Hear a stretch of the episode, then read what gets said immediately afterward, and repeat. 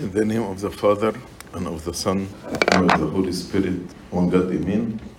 Let us read some verses from Mark chapter 10, starting from verse 42.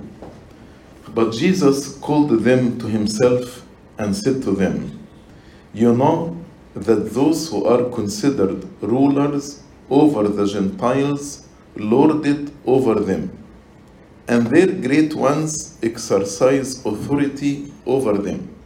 Yet it shall not be so among you. But whoever desires to become great among you shall be your servant.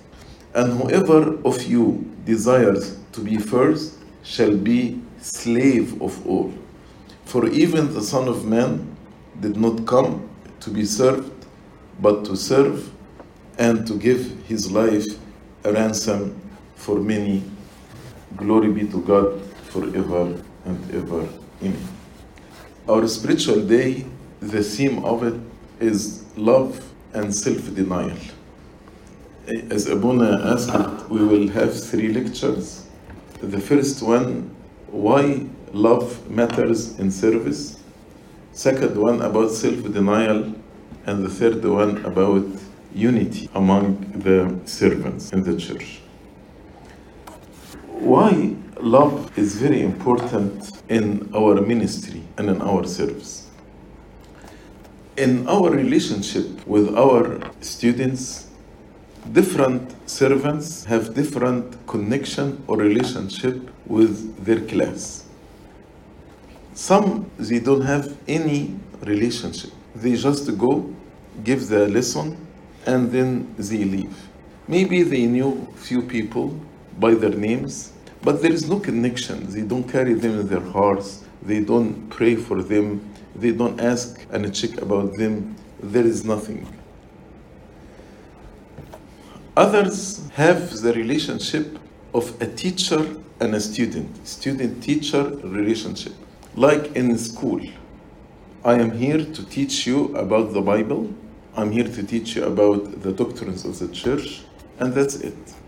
In the school, the relation is just formal, educational relationship, and that's it. The third group, they have what we call minimum requirement relationship. Minimum requirement, I know what is expected from me as a servant. I need to ask about them. I need to help them with their struggles, maybe congratulate them for their graduation or birthday or, some, or any achievement in their life. I do the minimum requirement.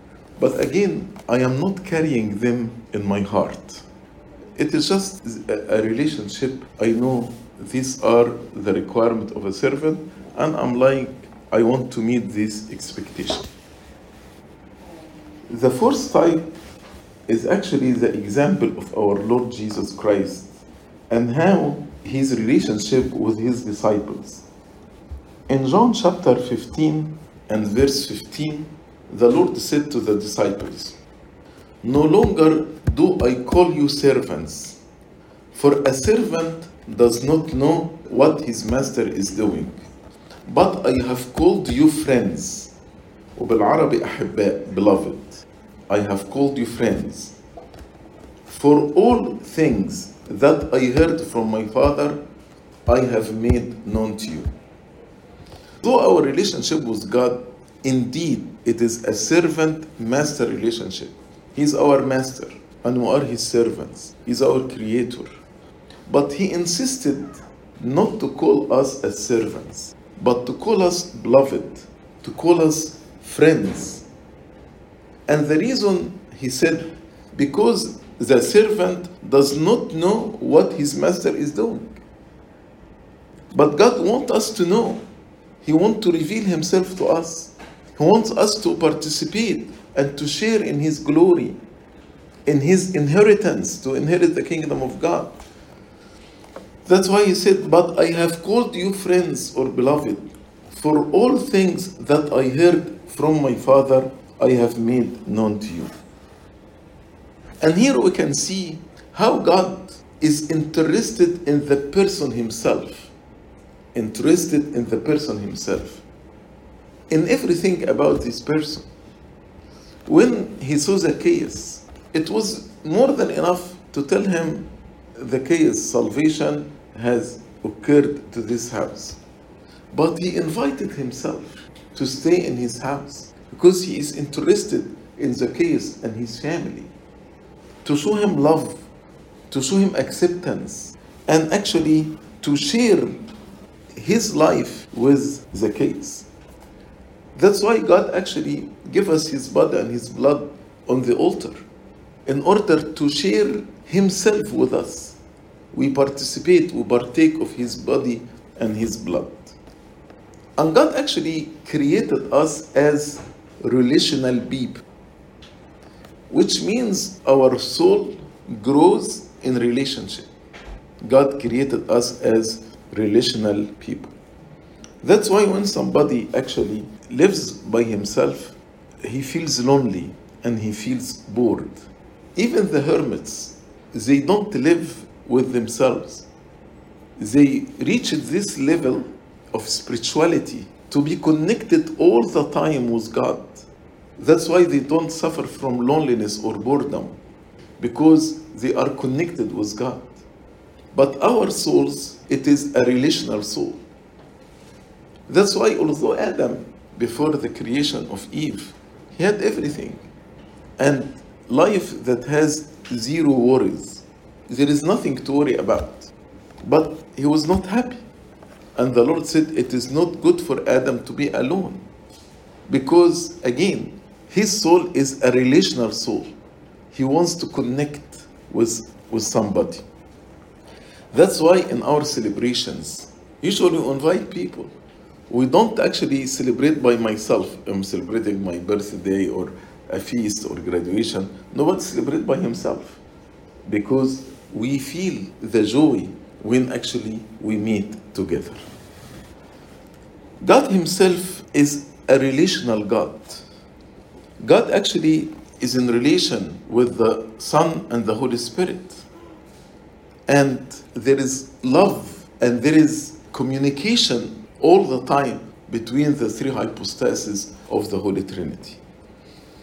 Even the commandments, the whole Bible, can be summarized in two commandments. And these two commandments are relational commandments love the Lord your God and love your neighbor as yourself.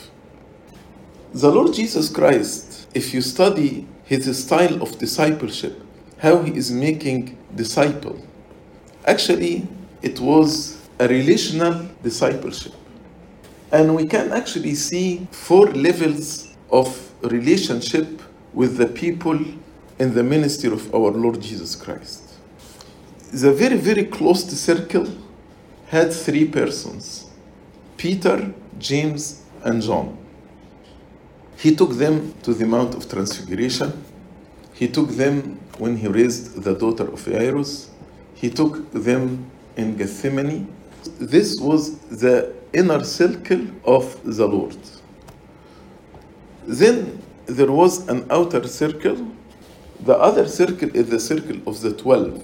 The twelve, actually, including, of course, the three Peter, James, and John, they were with the Lord all the time, walking with Him, learning from Him.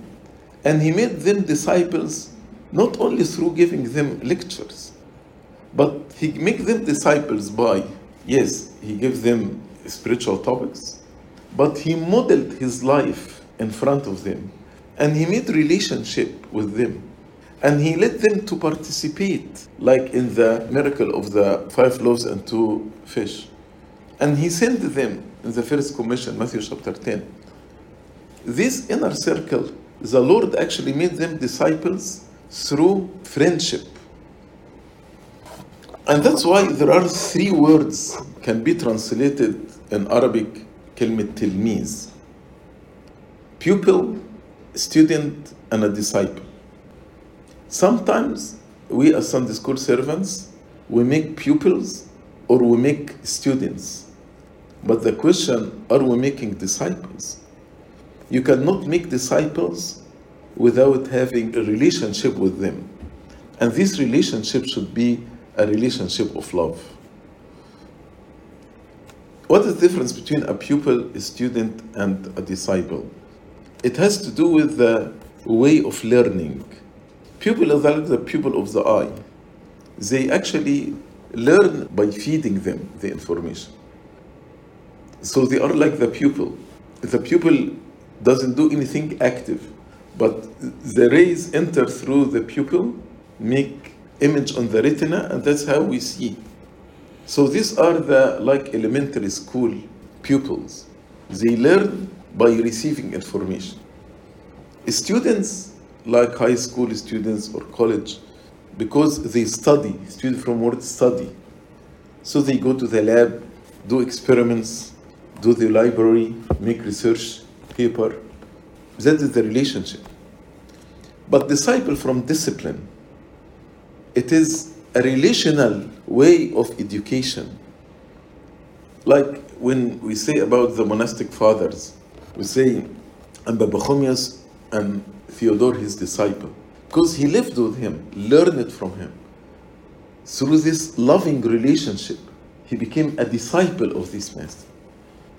So if all what we do as Sunday school servants was just give some lessons during Sunday school, we are making pupils, we are not making disciples. If I am more active, I'm giving them some researches to do and to question and Bible study and quiz, maybe I'm making students.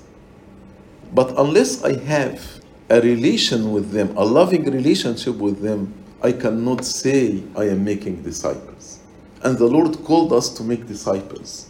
In the Great Commission before his ascension, he said, Go preach the gospel to all nations and make disciples. We are required to make disciples. And you cannot make disciples unless you have loving relationship with your class. I said there is the inner circle, then there is another circle, the 12. There is a third circle, is the 72. These people, God called them and entrusted them with the gifts of the Holy Spirit, sent them to preach the gospel, but they did not actually follow him like the 12. Another level of relationship, like his relation with the family of Lazarus, Mary, Martha, and, and Lazarus. It was a, a very close uh, relationship. This was the place, the house in which the Lord Jesus Christ used to rest. Also, the bigger uh, circle with all the crowds and the multitude. But also, he was interested in them. He healed them. He cast out demons from them. He fed them when they were hungry. He attended to all their needs, spiritual and physical needs.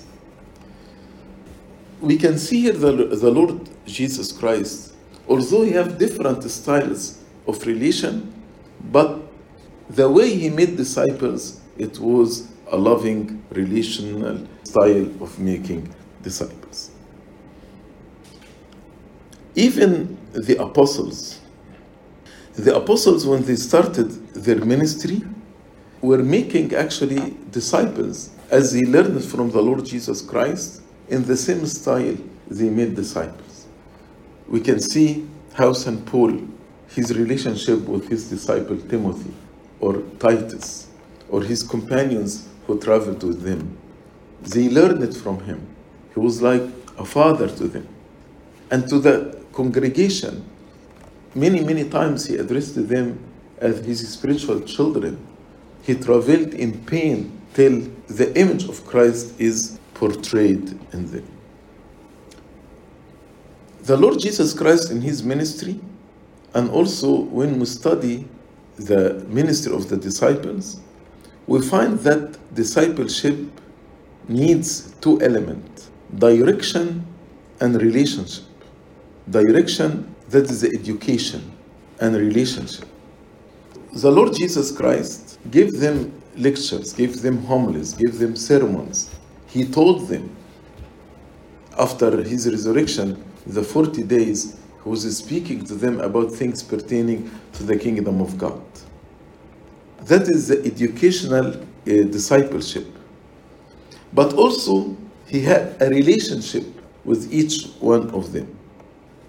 Sometimes, when we are focused on one dimension, the discipleship is lacking. What do I mean? If all my relations, oh, my discipleship style is just relational, there is no education. I make activities, I have social time with my class, we have fun, we go trips, we spend time together, and the children are very attached to me. They, they love me and I love them because all the time we have social activities. But if it is lacking the educational part or the direction, then it is very, very weak. And it's just a relationship. When there is a challenges to our faith, we will lose them because we did not build them on the foundation of faith.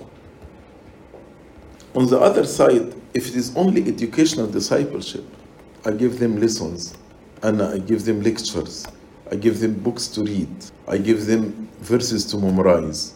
Then, yes, you are building them like a teacher building his students, but the discipleship will be lacking. That's why both direction and relationship are essential in our ministry and in our service. Sometimes our relationship, our love, is not the biblical love. Yes, we love our class, but it is like a conditional love. If somebody hurt me or spoke about me or gossiped about me from my class, I take a stand. I don't mean I discipline him, but I take a stand, a personal stand, and I start to push him away from me. That's why we need to understand the love from biblical perspective. Especially the Lord said, "A new commandment I give to you." When he spoke about love, love is not new. Why God said a new commandment? Because in the New Testament, it took a deeper meaning. In the Old Testament, love your neighbor and hate your enemy. Here you can see it is conditional. I love my neighbor, I love my friend, but my enemy, I hate him. In the New Testament, since we have the grace of the Holy Spirit in us, which that's the main difference between the Old Testament and the New Testament. Grace, as we say in John chapter 1, the law was given by Moses, but grace and truth by Jesus Christ. In the Old Testament, you have a set of commandments, but there was no grace. But in the New Testament, you have a set of commandments, but you have the grace of the Holy Spirit to help you. That's why God took the commandment into a higher level in the New Testament, because we have grace now. He said, they were told, love your neighbor and hate your enemy. But I am telling you, love your enemy. Pray for those who curse you. Why he took it to a higher commandment? Because of the grace. So, what are the characteristics of this new commandment, this agape love? There are four things in the agape love. Number one, it is sacrificial. Sacrificial love. As St. John said, this is how we know what love is. Jesus Christ laid down his life for us, and we ought to lay down our life for others. We should not love by word, but love means I am willing to sacrifice my life. I, I am willing to die for others. Literally, to die for others. That's the agape love. That's why when uh, some wives struggle with the commandment of submission, I say actually what was required from the husband is more than what's required from the wife. God said to the husband, Love your wives as Jesus loved the church and died for the church. So, what's com- the commandment for the husband is to be willing to die for his wife. But the commandment for the wife is just to submit to her husband. But that is the agape love. It is a sacrificial love. And number two, it is unconditional love. As it is written, while we are sinners, the Lord died on the cross. While we are sinners. He did not say, I'm dying only for the righteous. He died for everyone. As Pope Shenouda used to say, he carried all sins of all people in all ages. On the cross, carried all sins of all people in all ages. So that is the second element, unconditional love. The third element, it is limitless love. It is not limited to a certain group. It is not limited to a certain culture or a certain tongue. The Lord came to his own, but his own did not accept him. Then actually, he came for everyone. Whoever accepted him, whether he is Gentile or a Jewish, he will be called Son of God. He is given authority to be the children of God. That's why in his incarnation, in his birth, the news of his birth did not go only to the shepherds, but also to the wise men. Wise men represent the Gentiles, and the shepherd represent the Jews. So his love is limitless. He loved the sinners, he loved the Gentiles, the Phoenician woman.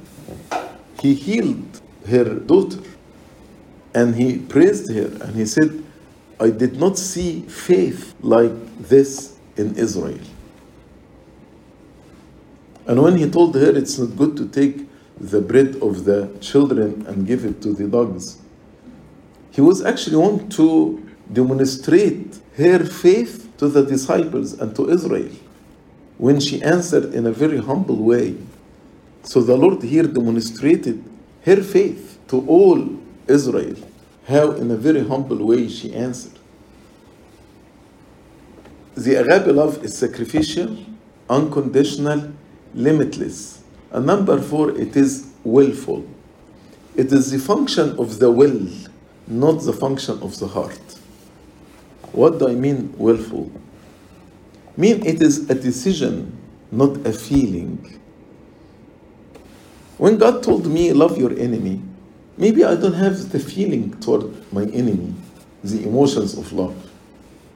But still, I can make a decision to do the works of love, not to speak about him, not to do him harm or evil, not to repay evil with evil, but rather, if he is hungry, I will give him food.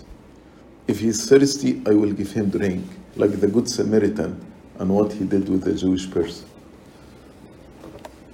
When I am honest, I'm, I'm faithful in fulfilling the commandment of love, then this love will be processed from the will and the mind to the heart, and the heart will be changed eventually. And my emotions and my feeling toward even my enemy will be changed. I will have compassion over him. These are the four characteristics sacrificial, limitless, unconditional, and willful. And we, as Sunday school servants, we need our love to our children meeting and fulfilling these criteria. And sometimes we praise gifts more than love. For example, if a servant or a priest casting out demons or doing miracles, healings, sometimes we praise this as the ideal service.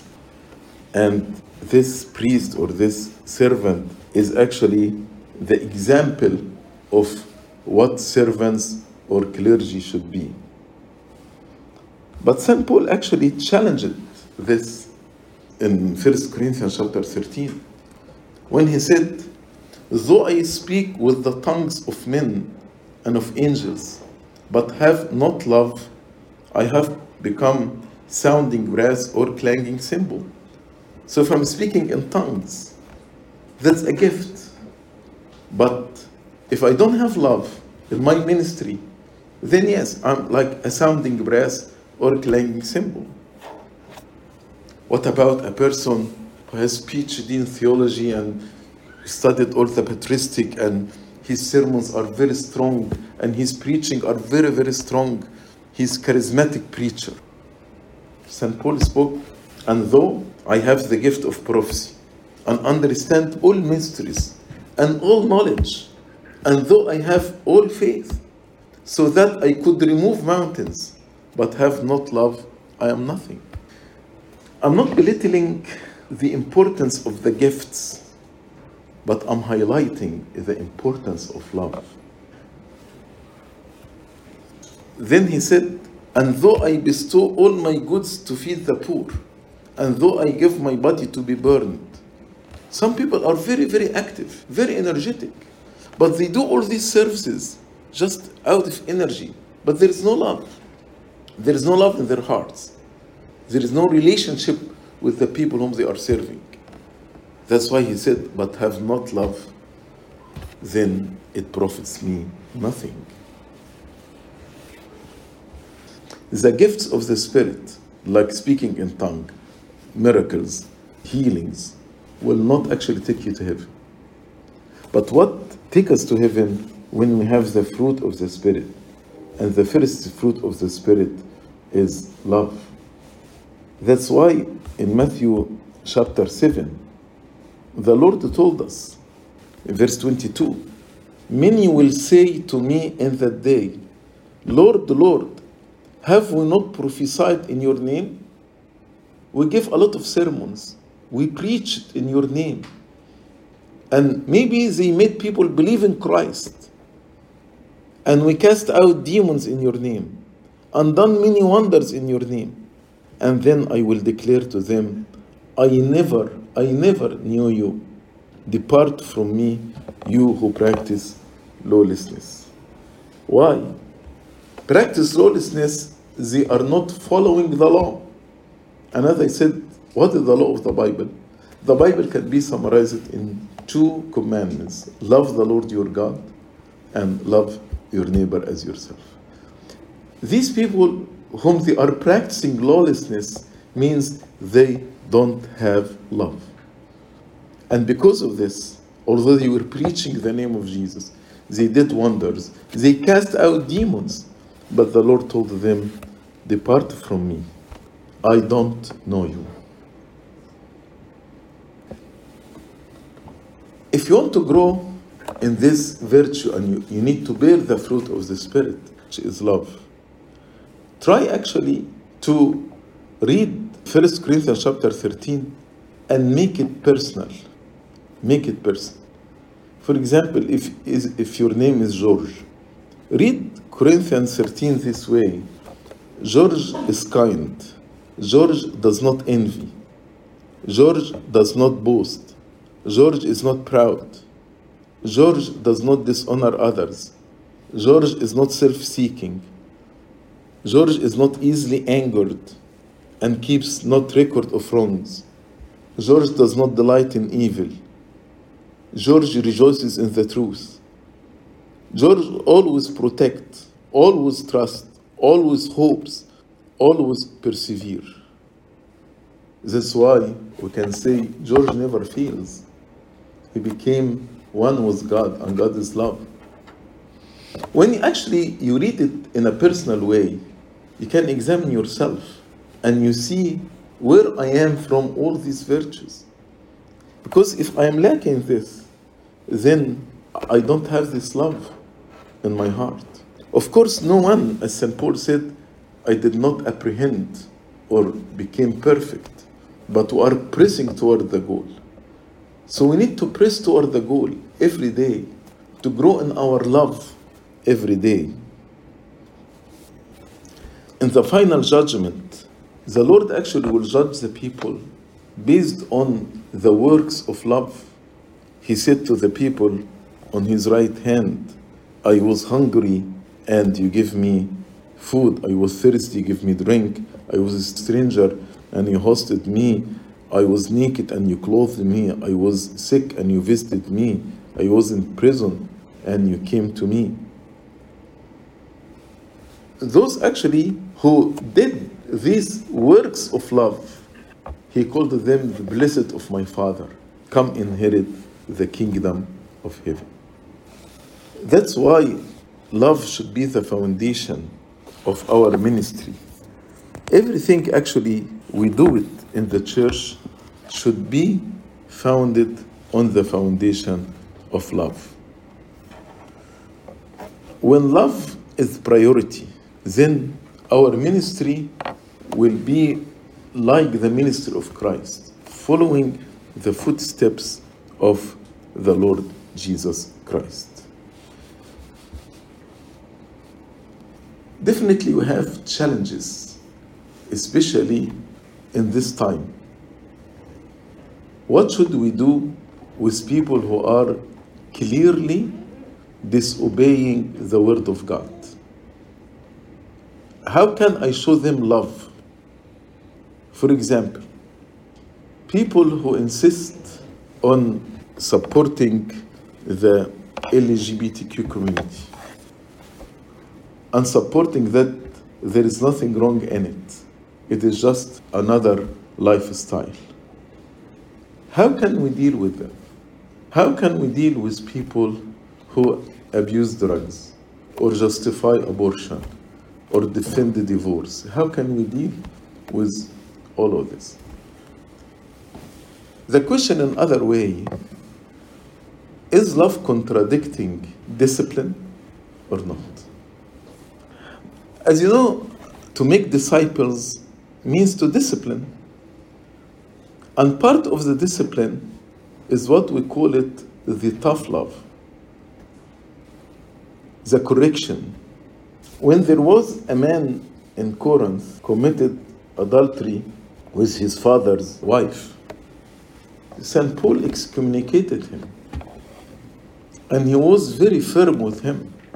As you read in 1 Corinthians chapter 5, verse 3 For I indeed, as absent in body but present in the spirit, have already judged, as though I were present, judged him who has so done this deed.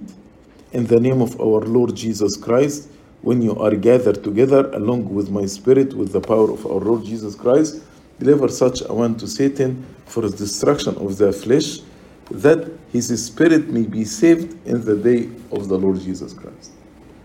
What does this mean? So the grace will be removed from his body, from the flesh. When the grace is removed, then he will be exposed to Satan.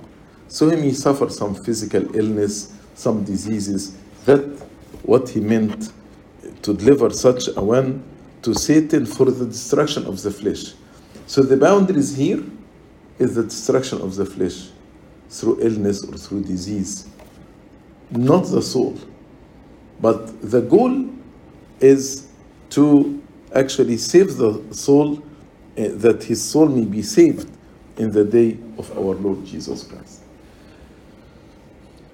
When we discipline, this discipline should be a therapeutic discipline, not out of revenge, not out of anger, not out of desire to destroy the person completely. This is hatred, not love. But love, when disciplined, it is discipline with a certain goal. The goal is the salvation of the person. That's number one. Number two, when we do this, we do this not with a spirit of anger or vengeance. In 2 Corinthians chapter 2, St. Paul shared with them his feelings when he wrote this excommunication. He told them, For out of much affliction and anguish of heart, I wrote to you with many tears. So while he was writing this excommunication, he was crying. His tears came from his eyes, his heart full of anguish from much affliction and anguish of heart. That is the feeling when we discipline somebody. That is the discipline of love. And the third dimension, when the fruit of discipline is achieved, which is repentance, then the discipline will be removed. There is no discipline that's unlimited. Like if you take medicine, then you are healed, then we'll stop the medicine.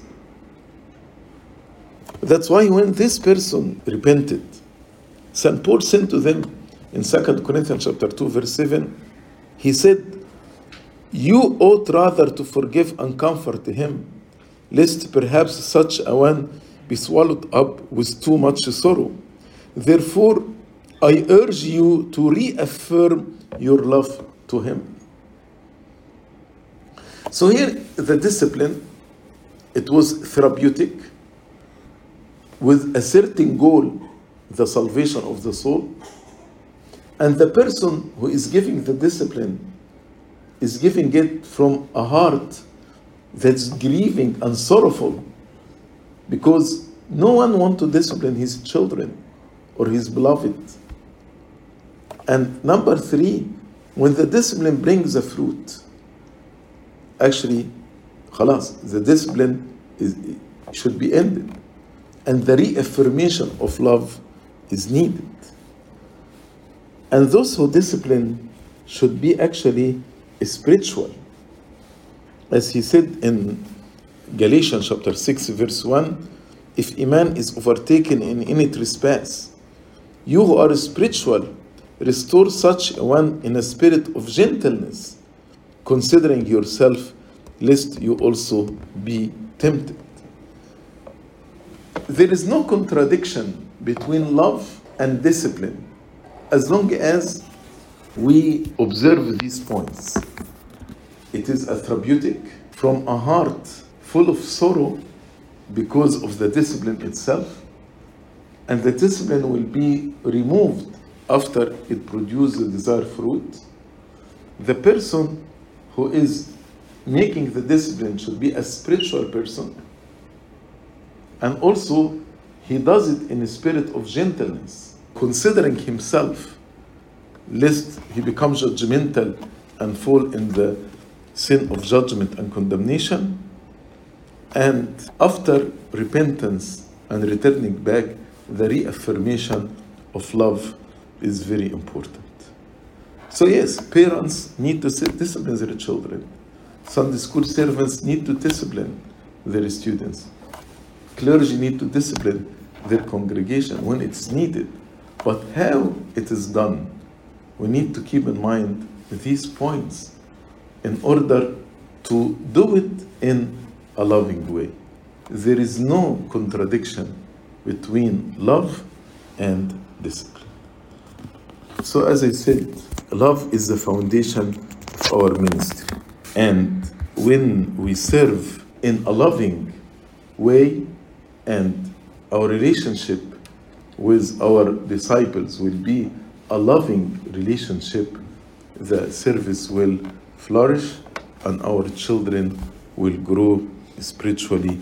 Glory be to God forever and ever. Amen.